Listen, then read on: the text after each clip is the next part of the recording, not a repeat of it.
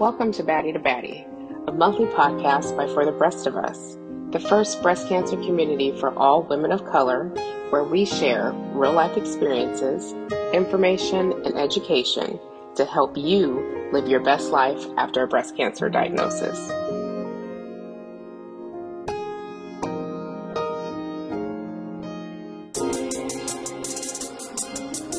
Welcome to Baddie to Baddie.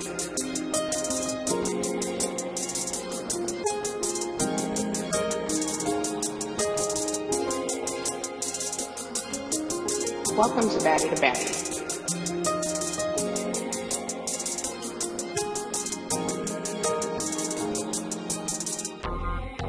Hey baddies, I'm Deltra, OG Baddie Ambassador, Connecticut born and raised, divorced mama to five amazing girls.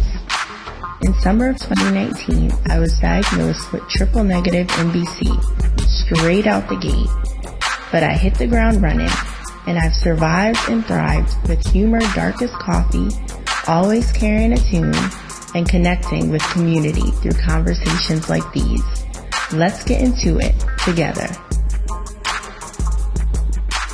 Hello everyone, my name is Deltra and I'm a breast cancer thriver living with MBC and I'm joined with Baddie Ambassador Daniela along with another survivor. and since it's Pride Month For the Breast of Us wanted to sit down with a few baddies in our community who identify within the LGBTQIA plus community. Since this is a intimate group, we're gonna start off with quick introductions of everyone. So I think I'll actually start with myself and then you guys can follow up with just telling our audience our ethnic background, age of diagnosis, type of breast cancer, and how you identify in the LGBTQIA plus community. And I will repeat all that when it's time to, for you guys to go. Um, so me personally, I identify as black, blackity black.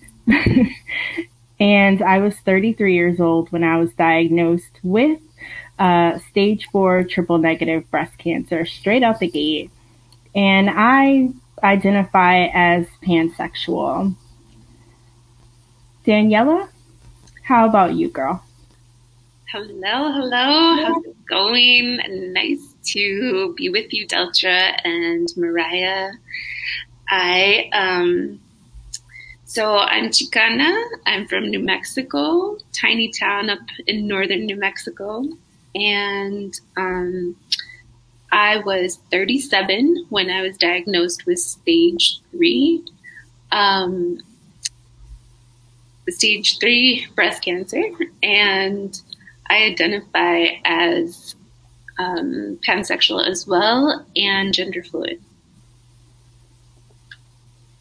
Awesome. And how about you, Mariah? Ethnic background, age diagnosis, type of breast cancer, and how you identify in the community? Hey, y'all. Um, so I identify as black with a white mother. Um, that's important to a lot of things that I go through daily. I was diagnosed at the age of 26 with stage two breast cancer and I um, I identify as queer to those who to make it easier for those who are not in the community, but it's demi pansexual, and yeah. Awesome. Thank you guys for explaining that. I'm definitely going to want to come back so you could kind of explain the demi part before the pansexual. it's funny, we're all over here, a bunch of panties. but 100%, I'm going to want you to explain the demi part for us. Could you explain that, elaborate on that, Mariah? Yeah. So demisexual for me would be I need to develop an emotional attachment to someone before I can engage in sex.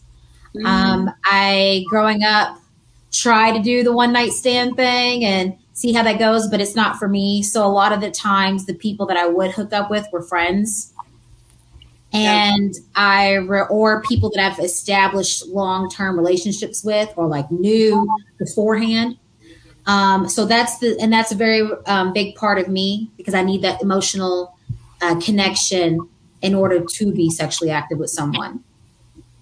All right. Thank you so much for explaining that for our audience. I am demisexual as well, but wanted to go ahead and let you explain that. So thank you because mm-hmm. of course there are people on who um, have not heard that term.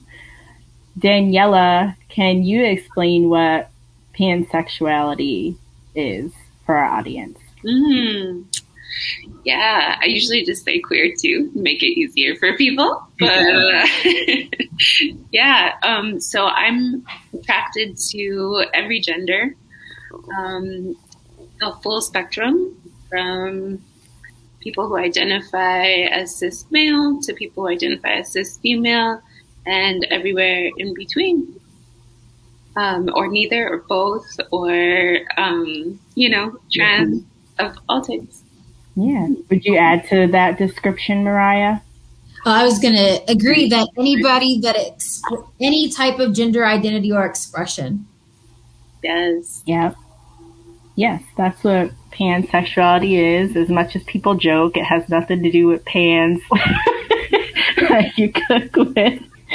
But um, yeah, the way that I, you know, I find it so interesting that you guys just use the word queer. I think that really um, is so great because it does like perfectly like encapsulate every everything. It makes it easier for people outside the community because just saying that you know LGBTQIA plus is such a mouthful, and I mean it's a mouthful for anyone. But as far as like understanding all of that, it, it's a lot, you know. You really people outside the community, right? Um, so queer does that is a great descriptor.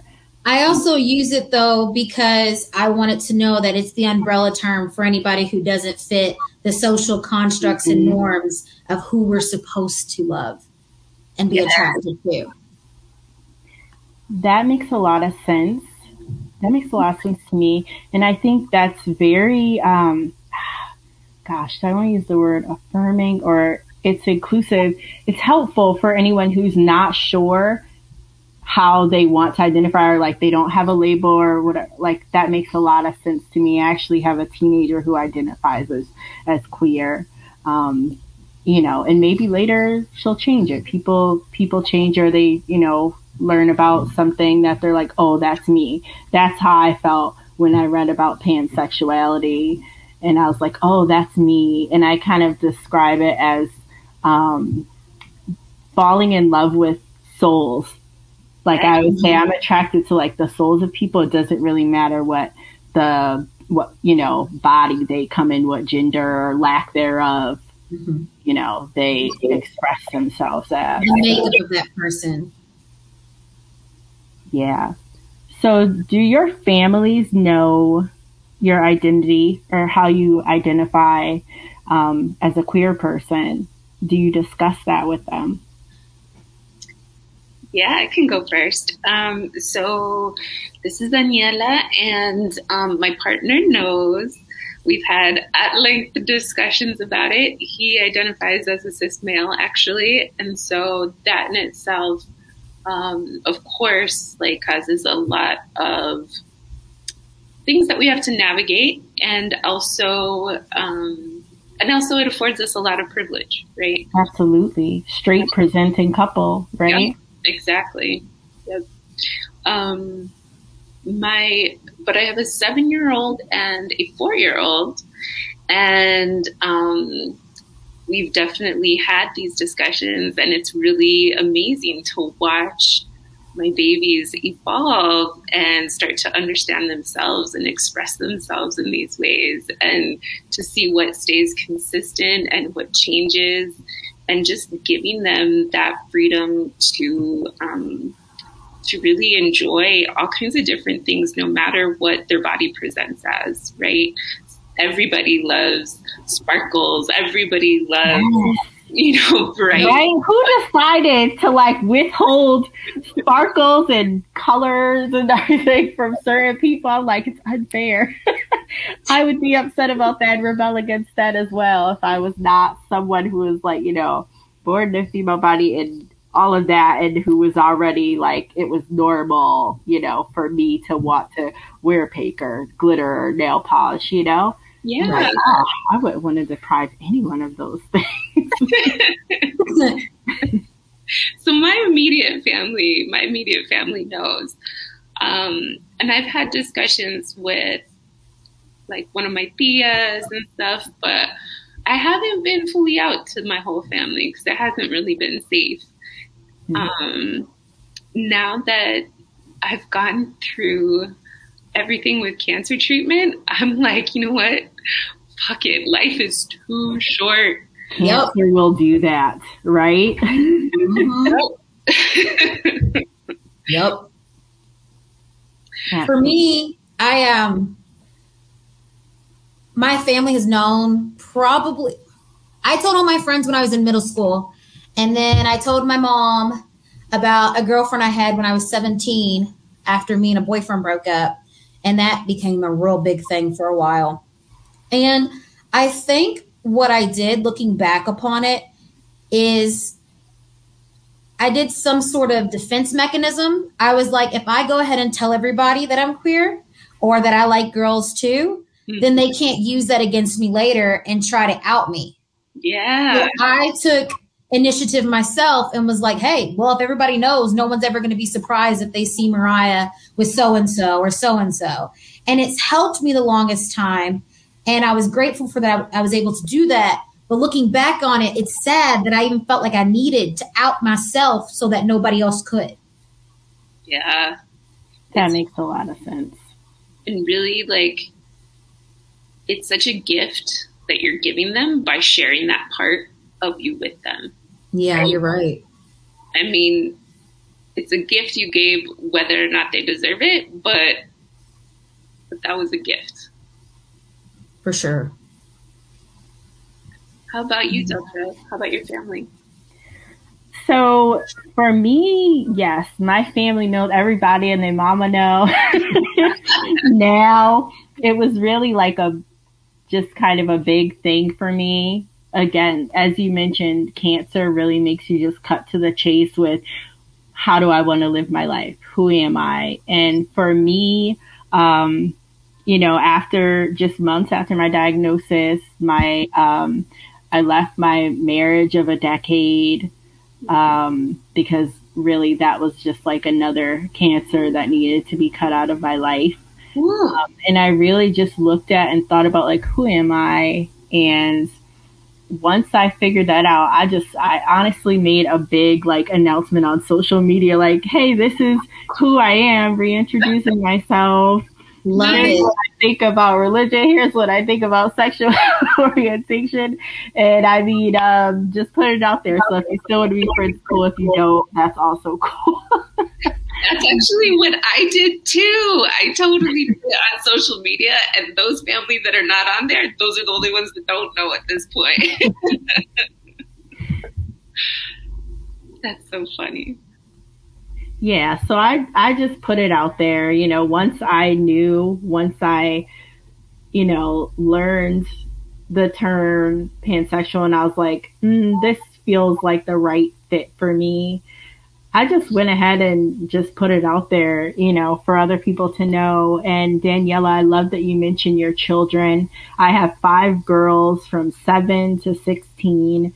And me, yeah, and me kind of like yeah. living as my fullest self gives them permission to, you know, explore who they are. Like it's just, I want our house to be a safe space and I want everyone to just know like you don't have to have labels. If you do, wonderful, share them with us and and we'll respect them and we'll want to learn more about this part of you. And otherwise, if you don't, like, it's just a cool space where you can be free to be exploring who you are. Um, and so that's been really awesome. We're very much like a love is love household and a let's all figure out who we are and and I love it for them because I'm in my 30s and I'm just getting to be on that journey and they get to watch it but they get to grow up with you know just all the freedom that I'm finally getting to have and I'm just like kind of letting it trickle down to them so that's, that's pretty amazing, cool. Deltra. That's so awesome. I want to be a kid in your house. that's what I was just. I get that a lot. I do get that a lot. so Daniela, didn't you recently write a blog about living in your truth? I did. I did. I wrote a blog for the for For the Breast of Us, and yeah. Um, I would love for y'all to check it out. I talk about um, my journey as a thriver, survivor. Um, I also I talk about um, growing up Catholic and mm. you know all of all of it that comes with that and the the feeling of really having let other people down just by getting cancer and um, getting to a point in my life where I can not only release that, um, but release any any judgment that they may have um, with why I got it or any of those things, um, and coming to a place of self love and acceptance. You know, um, which you know got to work on every day. But uh, I'm a lot than I used to be.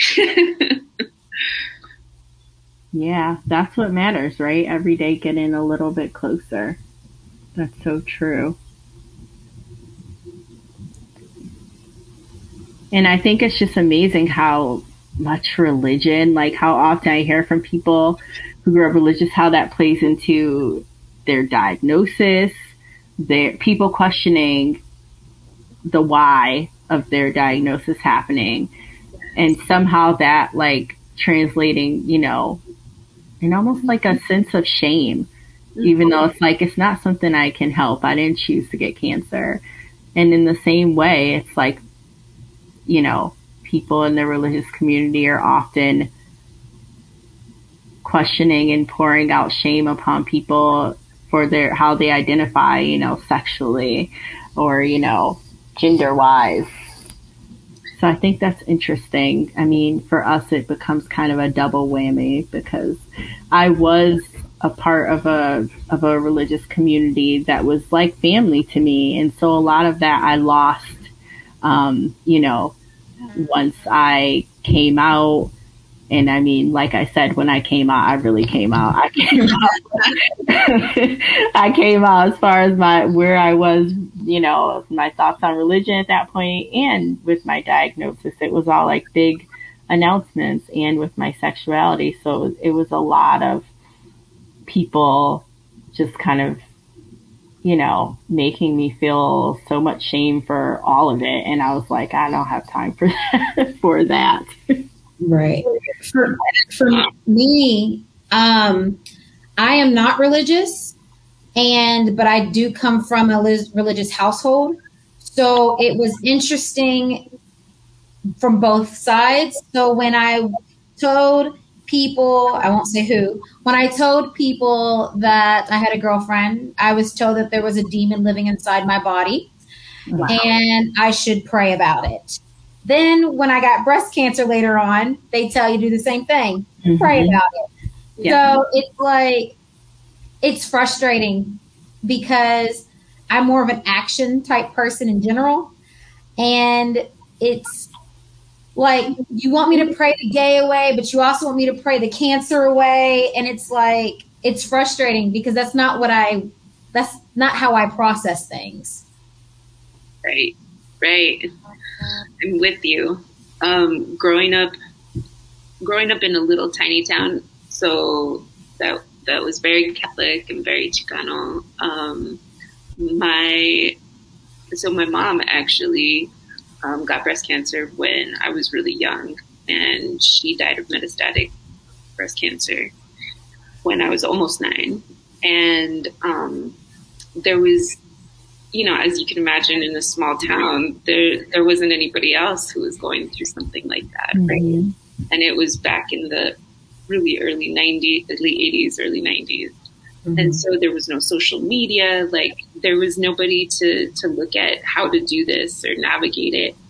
Right. And um, you know, our at the time being being Catholic, like the church was like the community and the yeah. community and I mean there's churches everywhere over there, right? Mm-hmm. and um, the community really they just knew everything about about us and I always felt really pitied and like, you know, all of this praying for us and then like all this talk of like how she withered away and it's like no no no no no. Oh. going there. I don't i don't need any of your prayers like that you know?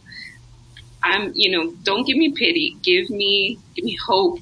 Give strength. me yes. Absolutely. Yeah so so For the Breast of Us and you know all of the people out there that are that are putting themselves out there has been such a lifesaver for me to be able to to connect and see you all and hear your words and hear your stories.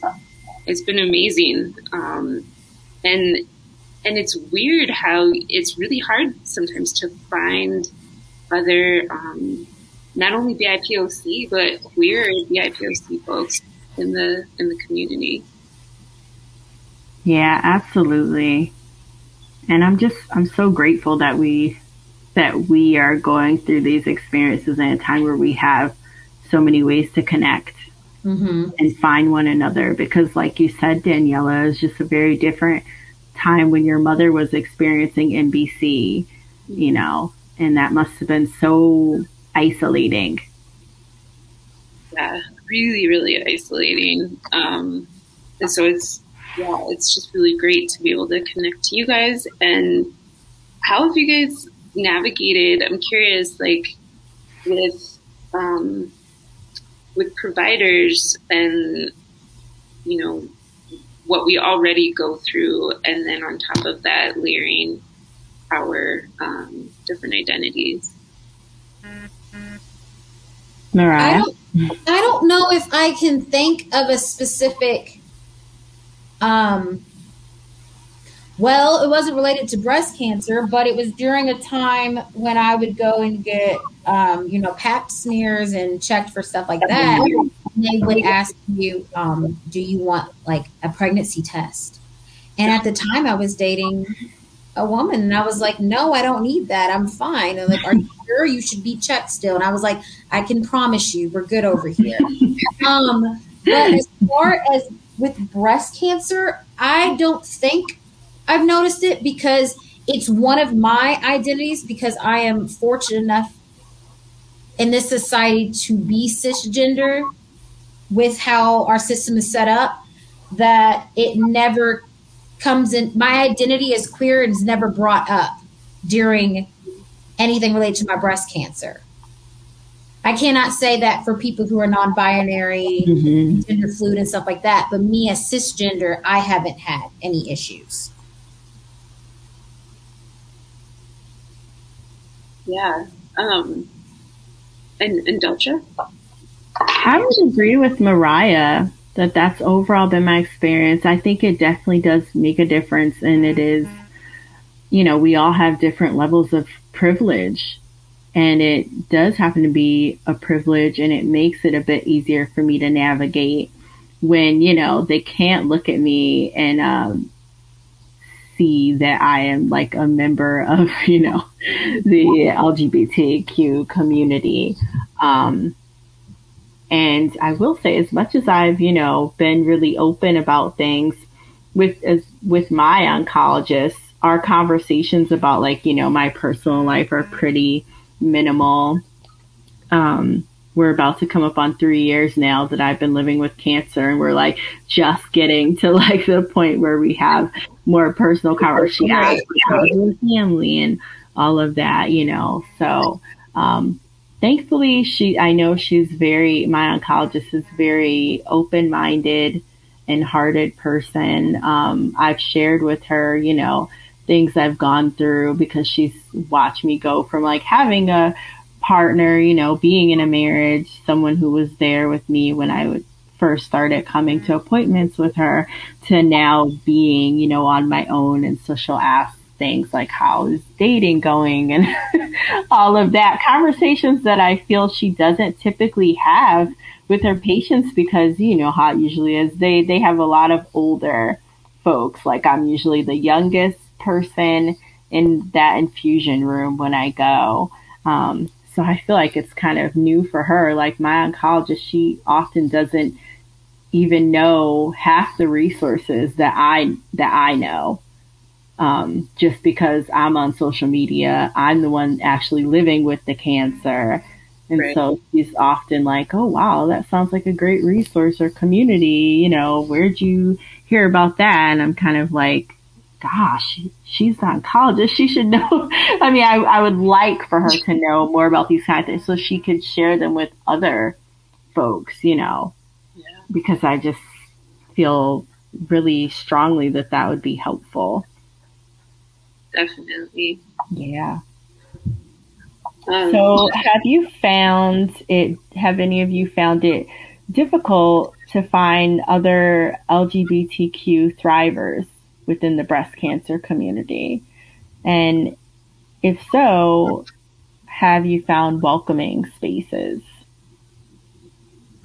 I can go. Um, so it's interesting. I like this question because I was thinking about it with being cisgender and being in the LGBTQ um, community and us being people of color, I allow my privilege of cisgender to help in certain situations. For example, like um, when people see me, they see that I'm black. Then they'll see that, wow, you were only 26 when you got breast cancer. So my gender identity, my de- gender identity and expression, I don't have to show. Mm-hmm. So it's hard because it's never at the forefront because it's always me being a young survivor or thriver and me being black. It's never my other intersectionalities. Yeah. So talking, I the conversation is never about being LGBTQ in the community. It's always focused on those two main ones that I haven't found many friends that are in the community as well. Because so many other of our identities are put in front of it. Mm. That's so true. Like I have found so many young black, you know, thrivers. Um, as soon as I discovered my diagnosis, I immediately like hopped on social media and just went and found people. Um, but even like you, Mariah, I followed you for a long time on social media. I knew you're black. I knew that you, um, were a, you know, survivor of breast cancer. I did not know that you were also, uh, demi pansexual. right. um, you know, you guys are definitely good. We're we're best friends now. Just so you guys know. like Danielle. Danielle. Uh, yeah. So it's been actually refreshing in the last year or so. I've seen a lot more Latinas pop up, or a lot more Chicanas pop up. Um, but but that had been pretty rare actually um, to begin with and then to have somebody who has actually gone through breast cancer and is that uh, you know is is identifies closely to me and is um, queer in some way has been you know people don't exactly shout it from the rooftops either it seems like but i'm glad for those of you who do and i'm glad to be able to have found you um, I want to circle back, if it's all right, with something. So with the with having gone through surgery at the beginning, I did not um, I had this discussion with my surgeon where, you know, I knew right away that I wanted to have, for me, I wanted to have um, a double mastectomy, even though I didn't have to. It was just a choice I knew I wanted. Um, and I really thought about staying flat afterwards. And part of that was am I going to lean into um, my gender queerness more, my fluidity mm-hmm. more? And right. I wanted to have that discussion with her.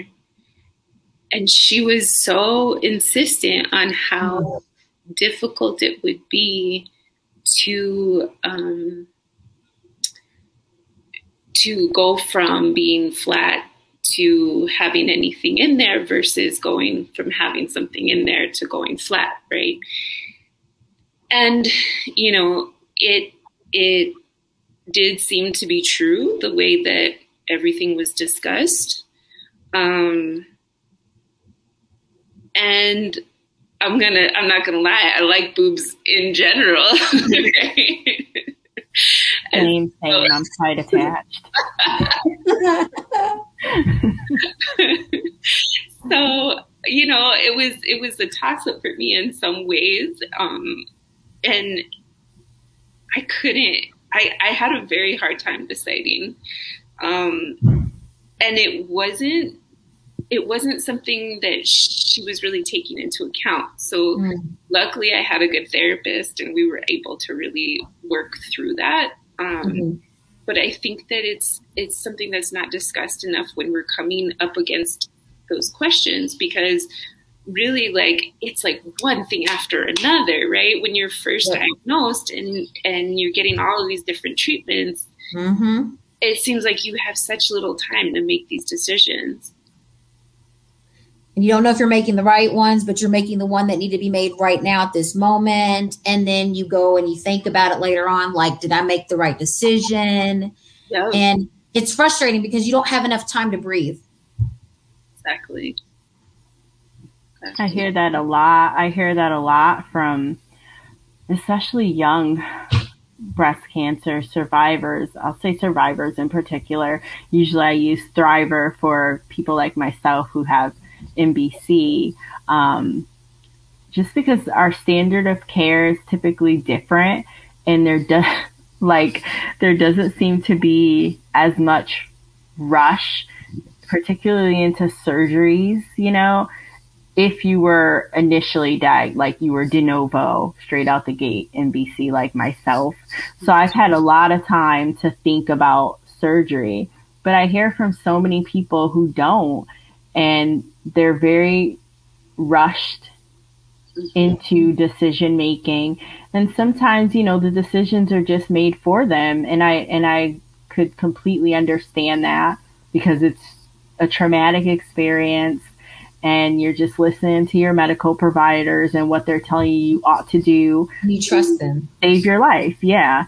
Yep. um yeah. For me a, oh sorry go ahead, no, go ahead. No, I was just going to say that I, you know, my background is in social work and public health, so I'm used to advocating for other people, but then mm.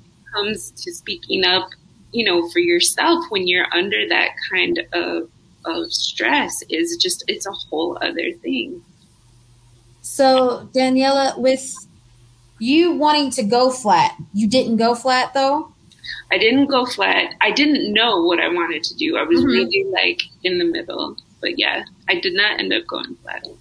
Do you think it was were you concerned with what society would think of you at that point that you were going to then affirm your gender identity and expression or what made you decide or what society portrays quote unquote women to be i mean that came up probably, but it was more so.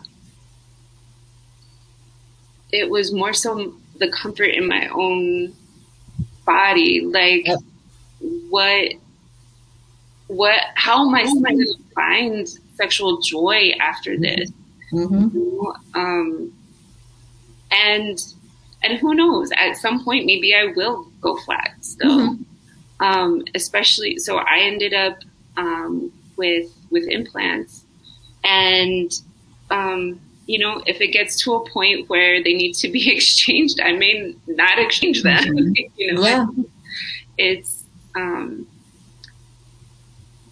it's just something like I I feel like I've always kind of wanted to experience is not having them, but then I also really um, enjoy boobs as well. like I said, so. how conflicting. Especially with all the body dysmorphia that you develop when you go through um, treatment, whether that be surgeries, mm. chemo, radiation. Um, if you have, you're dealing with being bald and feeling like you're not pretty, or you get um, your breasts removed and you have tissue expanders and they feel like hard rocks and you don't feel attractive and it happens so quickly. You had your normal breasts this month, and then six months later, you have brand new ones. Mm-hmm. And yeah. they're not going to be, they're not going to look the same as what you had before, no matter what you do. So it's frustrating. Super frustrating. And the, um, the scars, the scars that are everywhere, you know, and, and that can be from, you know, I, I've worked with a lot of people with scars. I, I part of the work that I do is actually traditional work um, around massage now, and you know when we think about the scars, like even our port scars, are that can yep. be the most painful, even though they're it's it's so small, right? Mm-hmm. But I remember one person who was just like that port scar was something that that bothered them more than anything else. Right? It's yeah, it's a lot. And I guess it's harder to hide it. Yeah, it's harder to hide it. I mean, we you know it goes straight across, and mm-hmm. you know, um, and it can be painful, and it's a daily reminder, right? Yeah, mm-hmm. it is definitely a daily reminder. That's for sure.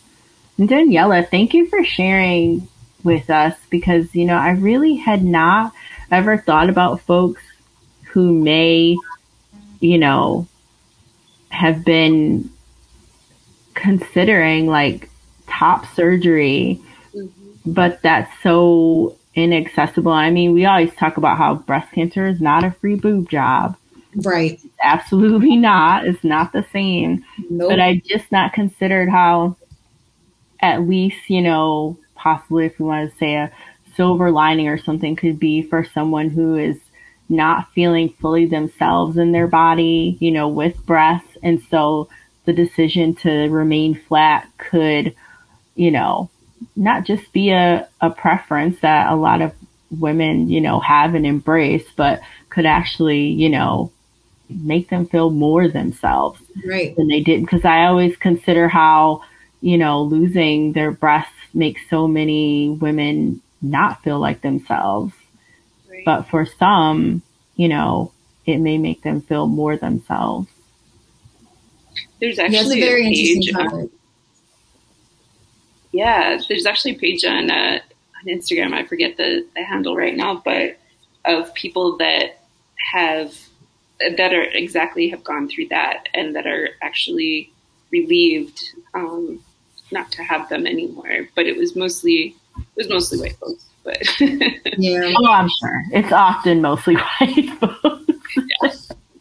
In any no in any comparison, that's usually who it is.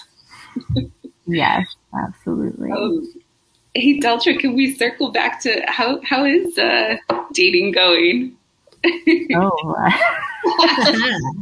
So it it is going. It is going. it has been it, yeah, it it has been so fun. It has been healing for me. Um, it's been such a good reminder for me that I don't have to be this totally healed person physically or emotionally to be worthy of love because mm. in reality, you know, I've really, I mean, because and I get it. Like we're constantly told like you gotta, you know, take time in between a relationship. You really gotta heal yourself before you can move into something new.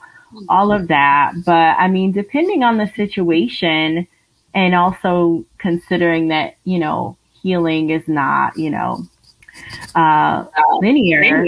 I've, yeah, I've really embraced that and as someone living with MBC, you know, time is always on my mind. And I'm like, well, I, I don't have time to be sitting around. And, you know, I um, knew that I did not want to not so much be alone because I really never feel alone. I have so much community, you know. Mm-hmm.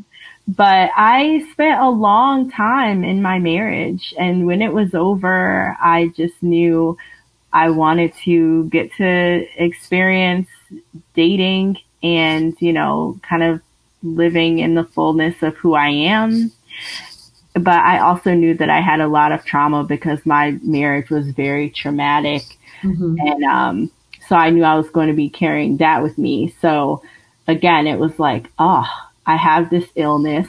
So, and I, and I'm not going to be like healed from this. Like this mm-hmm. is in it for the longer, you know, it's a part of who I am, even though I always say my diagnosis doesn't define me.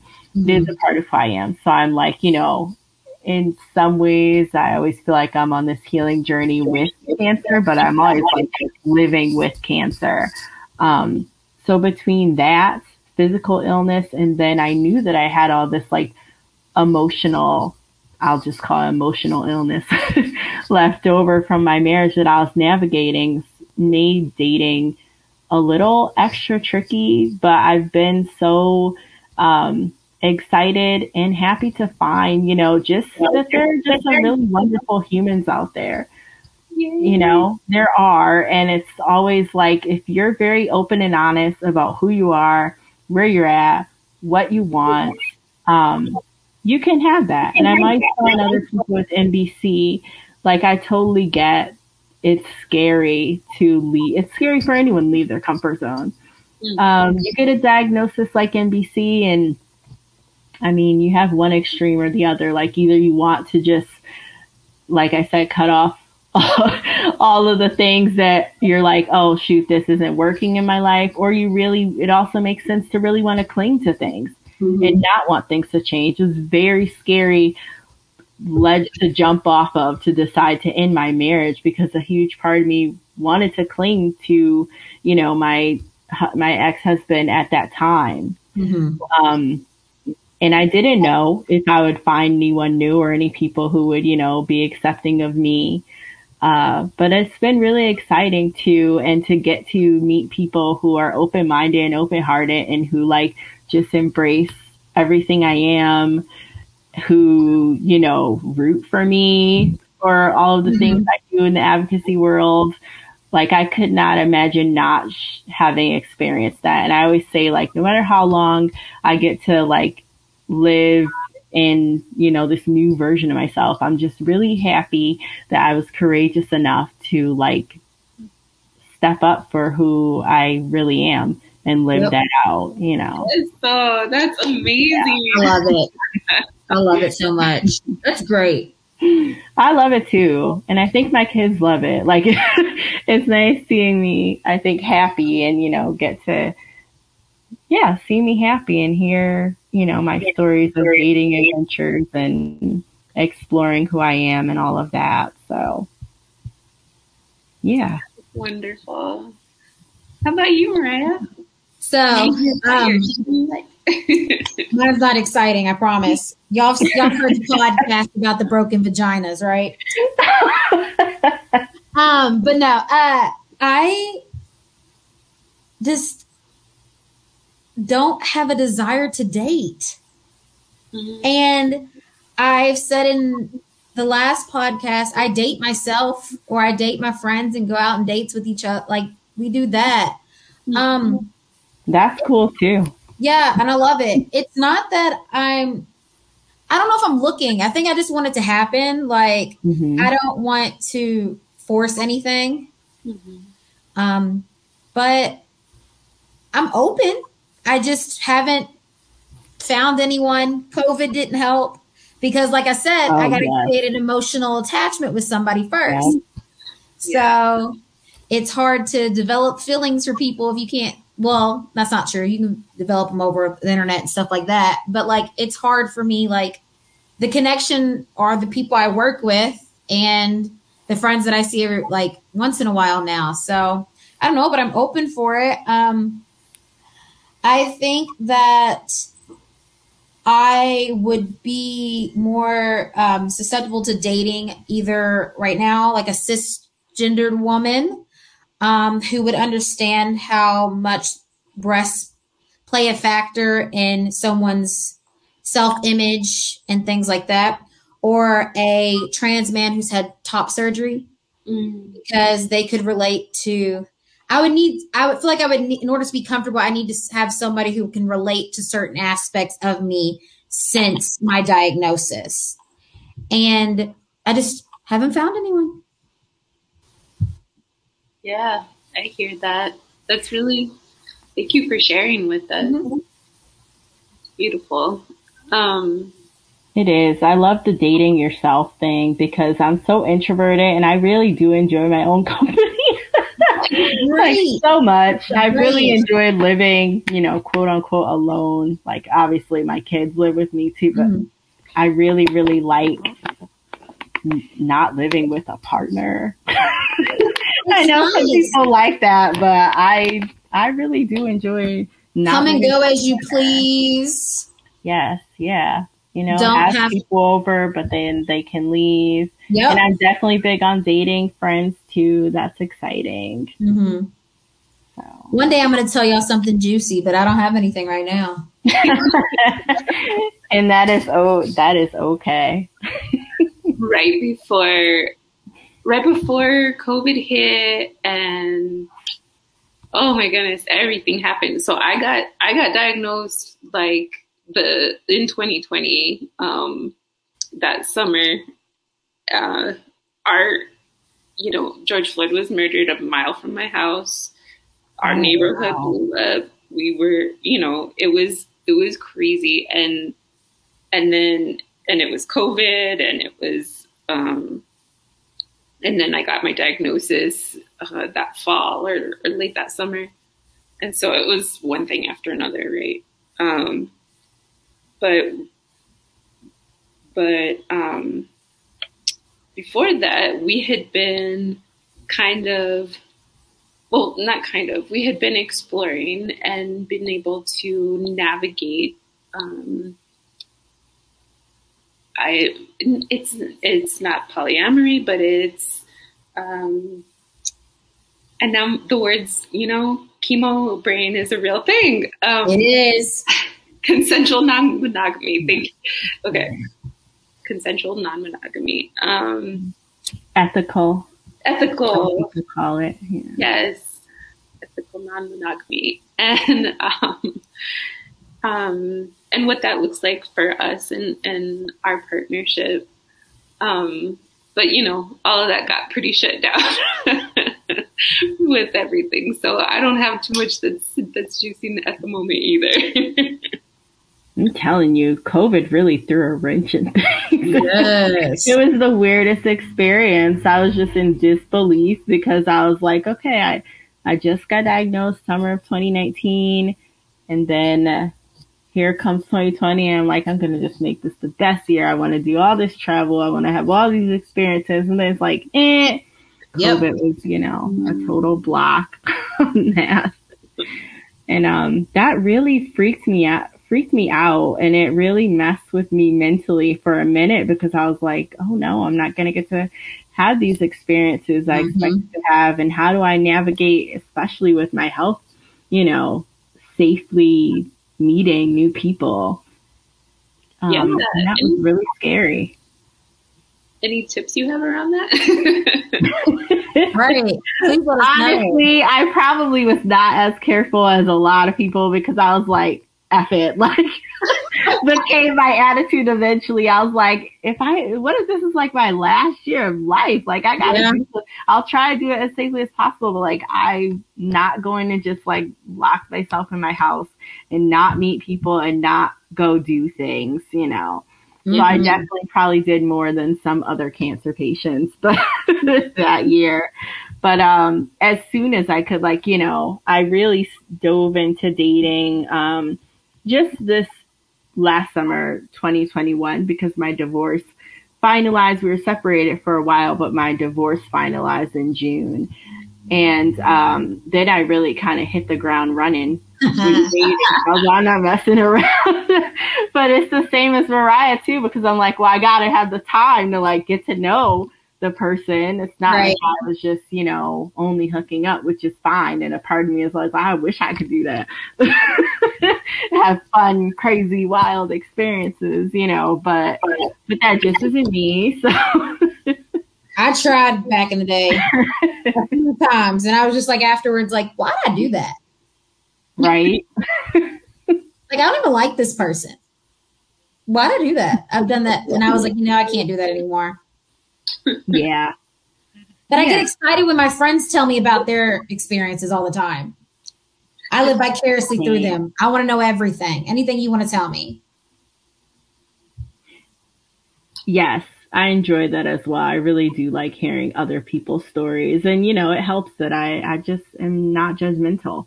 So I'm like, I genuinely am just enjoying hearing your story, even if it's not something that I could do or would do.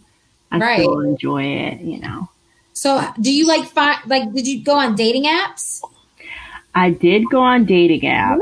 Uh, I did do dating apps, and I, you know, I played around with them with my profile. Mm-hmm. Some I did not share my diagnosis, and some I did just to see if there was like a huge difference in the response I got, and there really was not. And I, part of me was like, oh, it's so much easier and it's just yeah, it's easier when I just put it all out there, you know, and they can ask me questions or mm-hmm. whatever instead of trying to figure out down the road, like, when do I want to share it? I really don't think there's a right or wrong, you know, way to go about it. Mm-hmm. You don't really owe it to like a total stranger to tell them your right. what's going on in your body, you know. But sometimes I was like, let me just get it right out the way, and it and I found it helpful. Yep, that's what I did with my identity. Just let me just get it over with. Let me just let you know everything from the jump. There's no que- well, there will there will be questions, but you already know, so you can't be surprised by anything.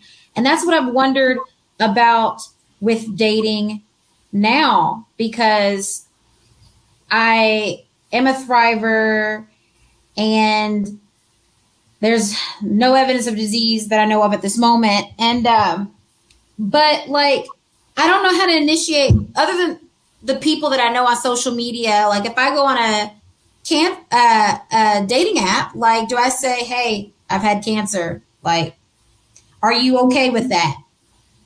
Like, there's so many things. Like, when do you disclose something like that? And or like you did, you just put it on from the jump with some of them and you're like, hey, it is what it is at this point. Mm-hmm. Yeah. And I imagine for, you know, survivors, people who are in remission, there may feel like there's a little more space for not sharing, you know? Um, but again, it depends, I think, on just what you feel comfortable with and also what you're looking for. Mm-hmm. If, you're, if you're looking for something more casual, then of course you have to share with someone. If I was looking for someone to like settle down with, right, I would feel differently. I would definitely feel like I would not want to. I definitely would not wait long at all to share, you know, my mm-hmm. diagnosis and like the reality of it with someone if that was what they wanted, like they want to get married and you know all of that. Maybe they want to have kids. Even without cancer, I would have said no to the kids because I'm done. you done. You done. yes, completely done. But yeah, it just so happened in my case.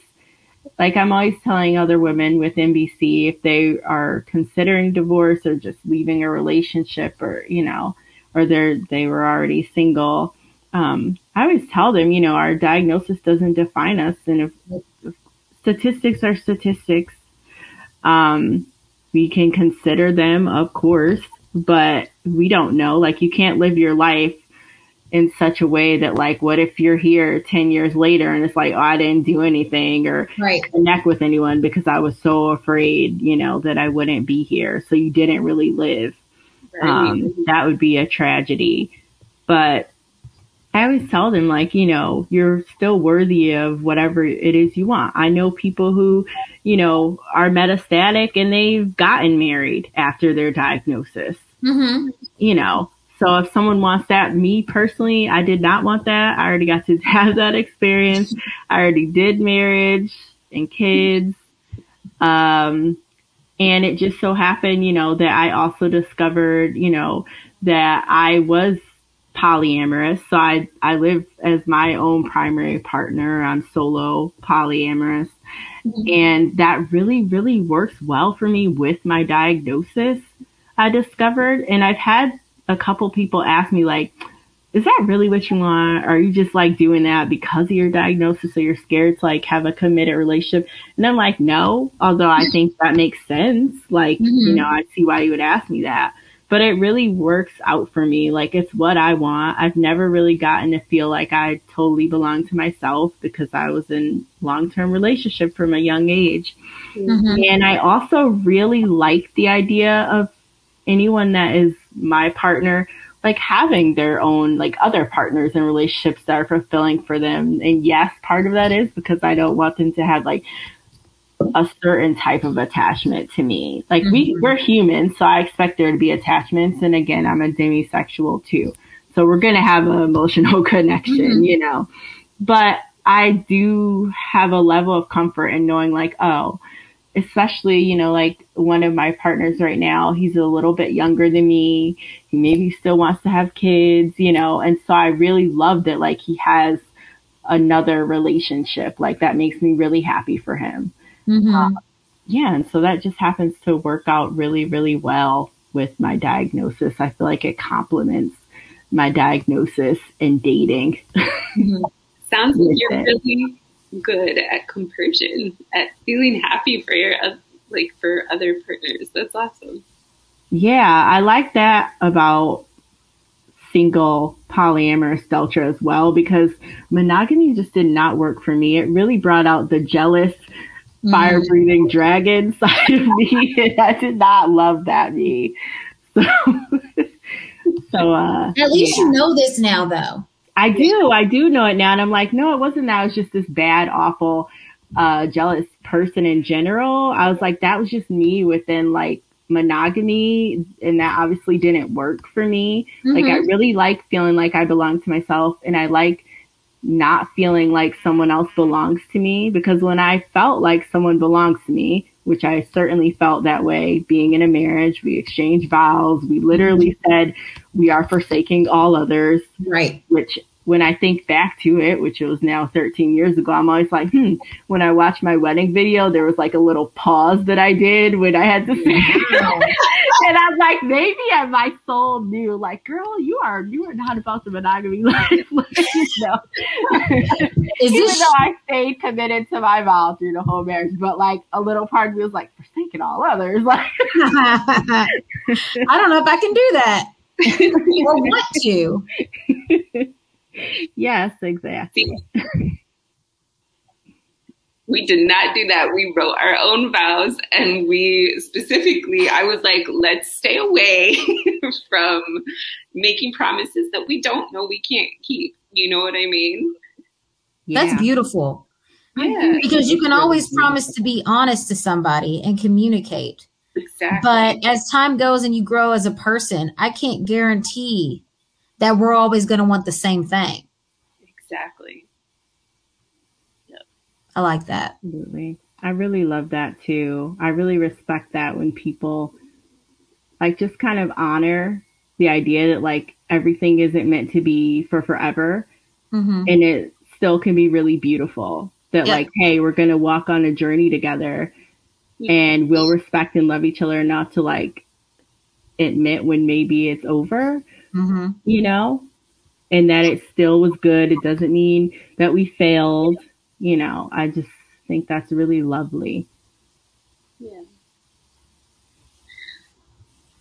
So, to um, to kind of circle back around and wrap up, what would you both like to see happening in the breast cancer community as far as LGBTQ plus um, thrivers year round and not just for Pride Month?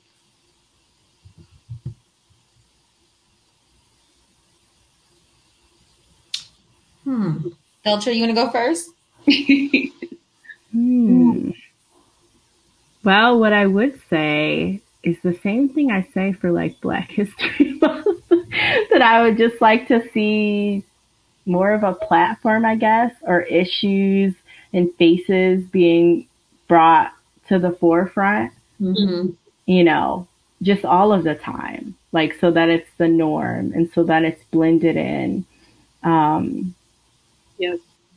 And I'd really like to see people just sharing more of who they are, you know, but that's, that's a very personal choice, obviously. And I know for some people, they may say, oh, well, my IG page or whatever is about me living with breast cancer. But like I always say, our diagnosis doesn't define us. And, you know, if I would have shared openly on my page regularly or something, my experiences as, you know, a pansexual or being solo polyamorous, then maybe we would have connected sooner. right. Yeah. So I just, I just would like to see, I think, yeah, the, any issues being brought up and addressed on the norm and people sharing their experiences. I would say that like we say, representation matters so much. Mm-hmm. And like you were saying, it's so important to see faces that represent different identities. Uh, as far as, and it's, I don't know if it's more difficult because, like, I know that they have um, other groups that are geared towards LGBTQ, but we have the LGBT, we have the intersectionality of LGBTQ and women of color or people of color.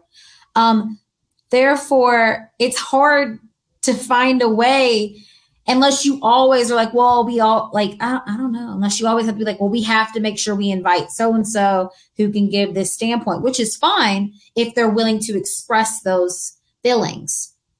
So you would have, we would have to have people in the community who are willing to express their experiences related to their identity, related to the other topics that we have.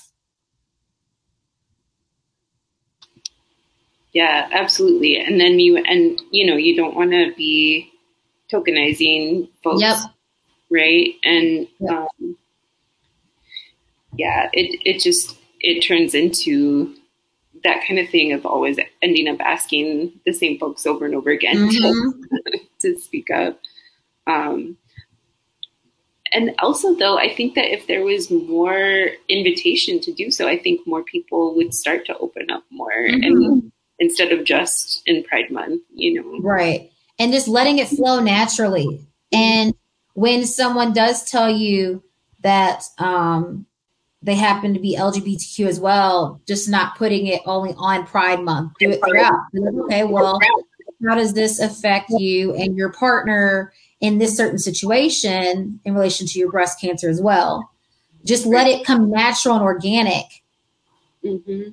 Bring it up more times than you know, and and and talk about like specific issues that that are um, not just difficult, but also wins for the community, you know, mm-hmm. um, and and just to, specific to our experiences. Um,